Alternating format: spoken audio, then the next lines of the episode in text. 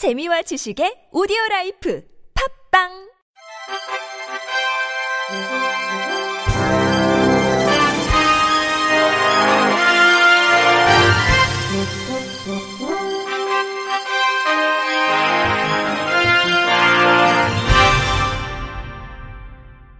청취자 여러분 안녕하십니까? 5월 11일 목요일 KBIC 뉴스입니다.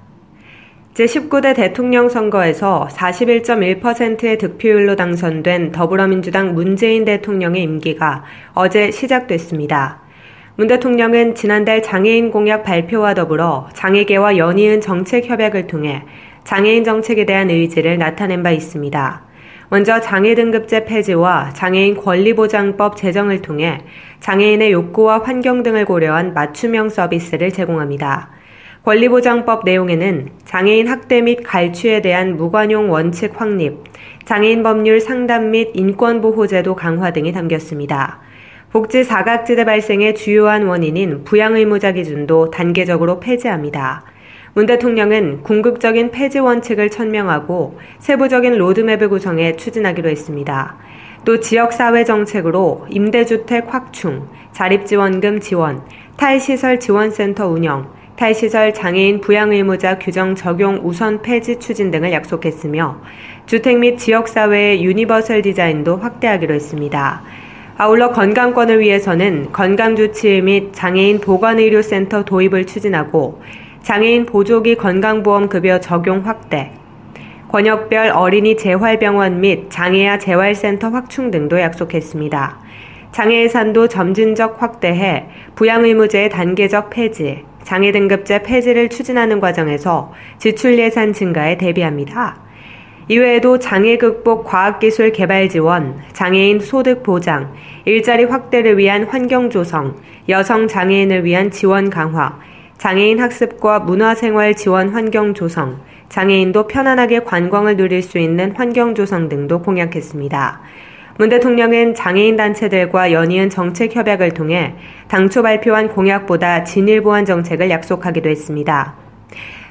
2017 대선 장애인연대와 협약을 체결하고 11개 공약 내용 이행은 물론 새 정부 출범 이후 시행될 장애인 정책 집행 과정에서 장애인 당사자의 참여 보장을 공약했습니다.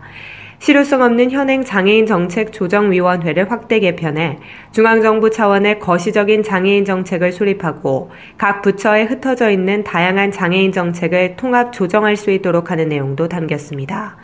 중증장애인의 일자리 확대를 위해 중앙정부와 지방자치단체, 민간 기업 등이 법정 장애인 의무 고용률을 지키도록 대책을 수립하고 공공 임대주택 확대 등을 마련해 장애인의 주거권이 보장될 수 있도록 노력합니다.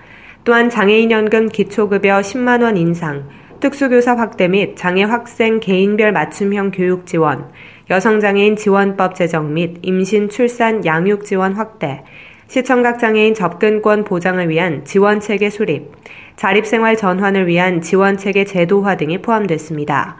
이외에도 전국 장애인 부모연대와의 협약에 따라 특수교사 법정 정원 확보, 장애 영아 학급, 유치원 특수학급 확충, 대학 내 장애학생 지원센터 운영 내실화, 장애인 평생 교육시설 설립 및 평생교육 프로그램 보급 확대, 발달장애인 주간 활동 서비스 제도화, 활동 지원 서비스 제공 시간 확대 등을 약속했습니다.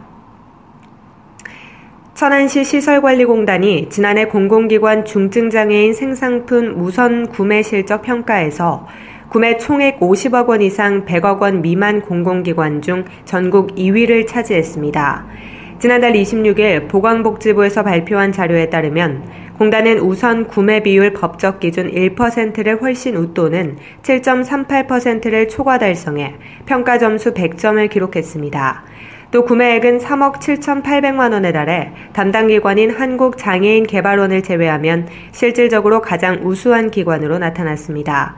김동규 이사장은 중증장애인 생산품 구매 장려를 통해 장애인들의 소득 보장 및 일자리 창출에 기여하고 앞으로도 실 구매 비율을 더 높여 중증장애인들의 자활을 돕는 데 힘쓰겠다고 밝혔습니다.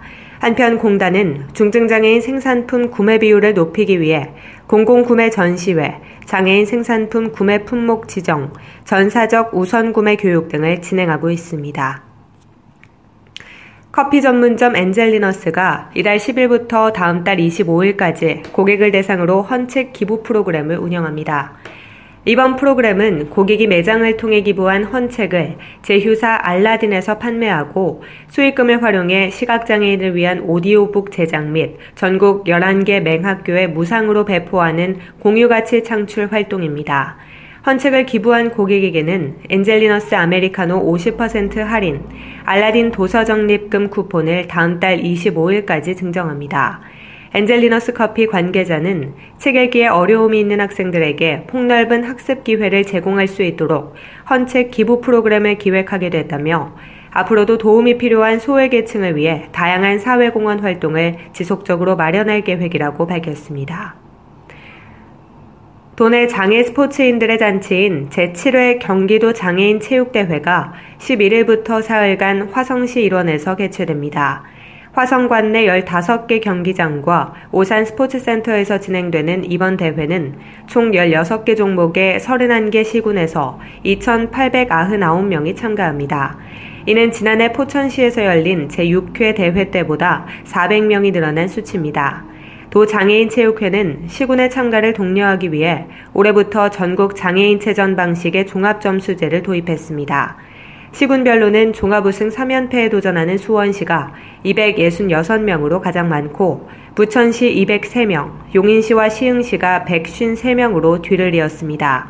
종목별로는 게이트볼이 23개, 시군에서 301명이 참가해 가장 많고 탁구 186명, 파크골프 167명, 볼링 159명에서 100명 이상의 선수단이 참여합니다. 한편 이번 대회 개최식은 31개 시군 선수단과 내빈들이 참석한 가운데 오늘 오후 3시 화성 종합경기타운 실내 체육관에서 진행됩니다. 인천시 장애인체육회는 장애인 스포츠 스타인 패럴림픽 2관왕 김광진 선수와 함께하는 장애인 탁구 강습회를 운영합니다. 인천시 장애인체육회는 최근 대한장애인체육회가 공모한 장애인 생활체육 프로그램 사업에 선정되면서 9월까지 장애인 탁구 강습회를 진행한다고 10일 밝혔습니다. 김광진 지도자는 1988년 서울, 2000년 시드니 장애인 올림픽에 출전해 금메달을 목에 걸었고 지금까지 선수 활동을 하고 있는 장애인 체육의 살아있는 전설입니다. 김광진 지도자는 내가 탁구로 쌓은 경험이나 노하우가 인천 탁구 발전에 기여하기를 바라며 이번 강습회를 통해 가능성 있는 유망주들을 발굴해 후배 양성에 힘쓰겠다고 각오를 전했습니다. 강습회는 5월부터 9월까지 총 53회에 걸쳐 진행됩니다. 인하대병원은 지난 5월 8일 청음회관과 저소득층 청각장애인 대상 인공 와우 수술비를 지원 관련해 업무 협약을 체결했습니다. 업무 협약식에서 양 기관은 소리를 잃은 아이들에게 인공 와우 수술비를 지원하는 사업을 통해 청각 장애인들의 삶의 질 향상과 사회 참여 장려를 도모하는 협약 내용에 합의했습니다. 김영모 병원장은 이번 협약을 통해 청각 장애인들에게 많은 희망을 줄 수 있기를 기대한다며 청각 장애인을 위한 수화 통역 봉사단 운영 등 청각 장애인들이 안심하고 이용할 수 있는 의료 환경을 만들겠다고 말했습니다. 청음회관은 한국농아복지회를 창설하고 초대 회장을 역임한 고 운보 김기창 화백이 1985년 사제로 설립한 기관으로 청각장애인의 평등한 사회 참여와 행복한 삶에 기여하고자 복지 혜택 및 재활 서비스를 제공하고 있습니다. 끝으로 날씨입니다. 내일은 서울과 경기도, 강원 영서 지역에 새벽 한때 비가 내리겠고, 남해안과 제주도는 오후까지 비가 내리겠습니다. 그 밖에 충청도와 그 밖에 남부지방에도 낮 동안 빗방울이 떨어지겠습니다. 내일 아침 최저 기온은 13도에서 21도, 낮 최고 기온은 20도에서 27도가 되겠으며 바다의 물결은 서해 앞바다에서 0.5에서 1.5m, 남해 앞바다 0.5에서 1m, 동해 앞바다에서 0.5에서 2m로 일겠습니다. 이상으로 5월 11일 목요일 KBIC 뉴스를 마칩니다. 지금까지 제작의 안재영, 진행의 조소혜였습니다. 고맙습니다. KBIC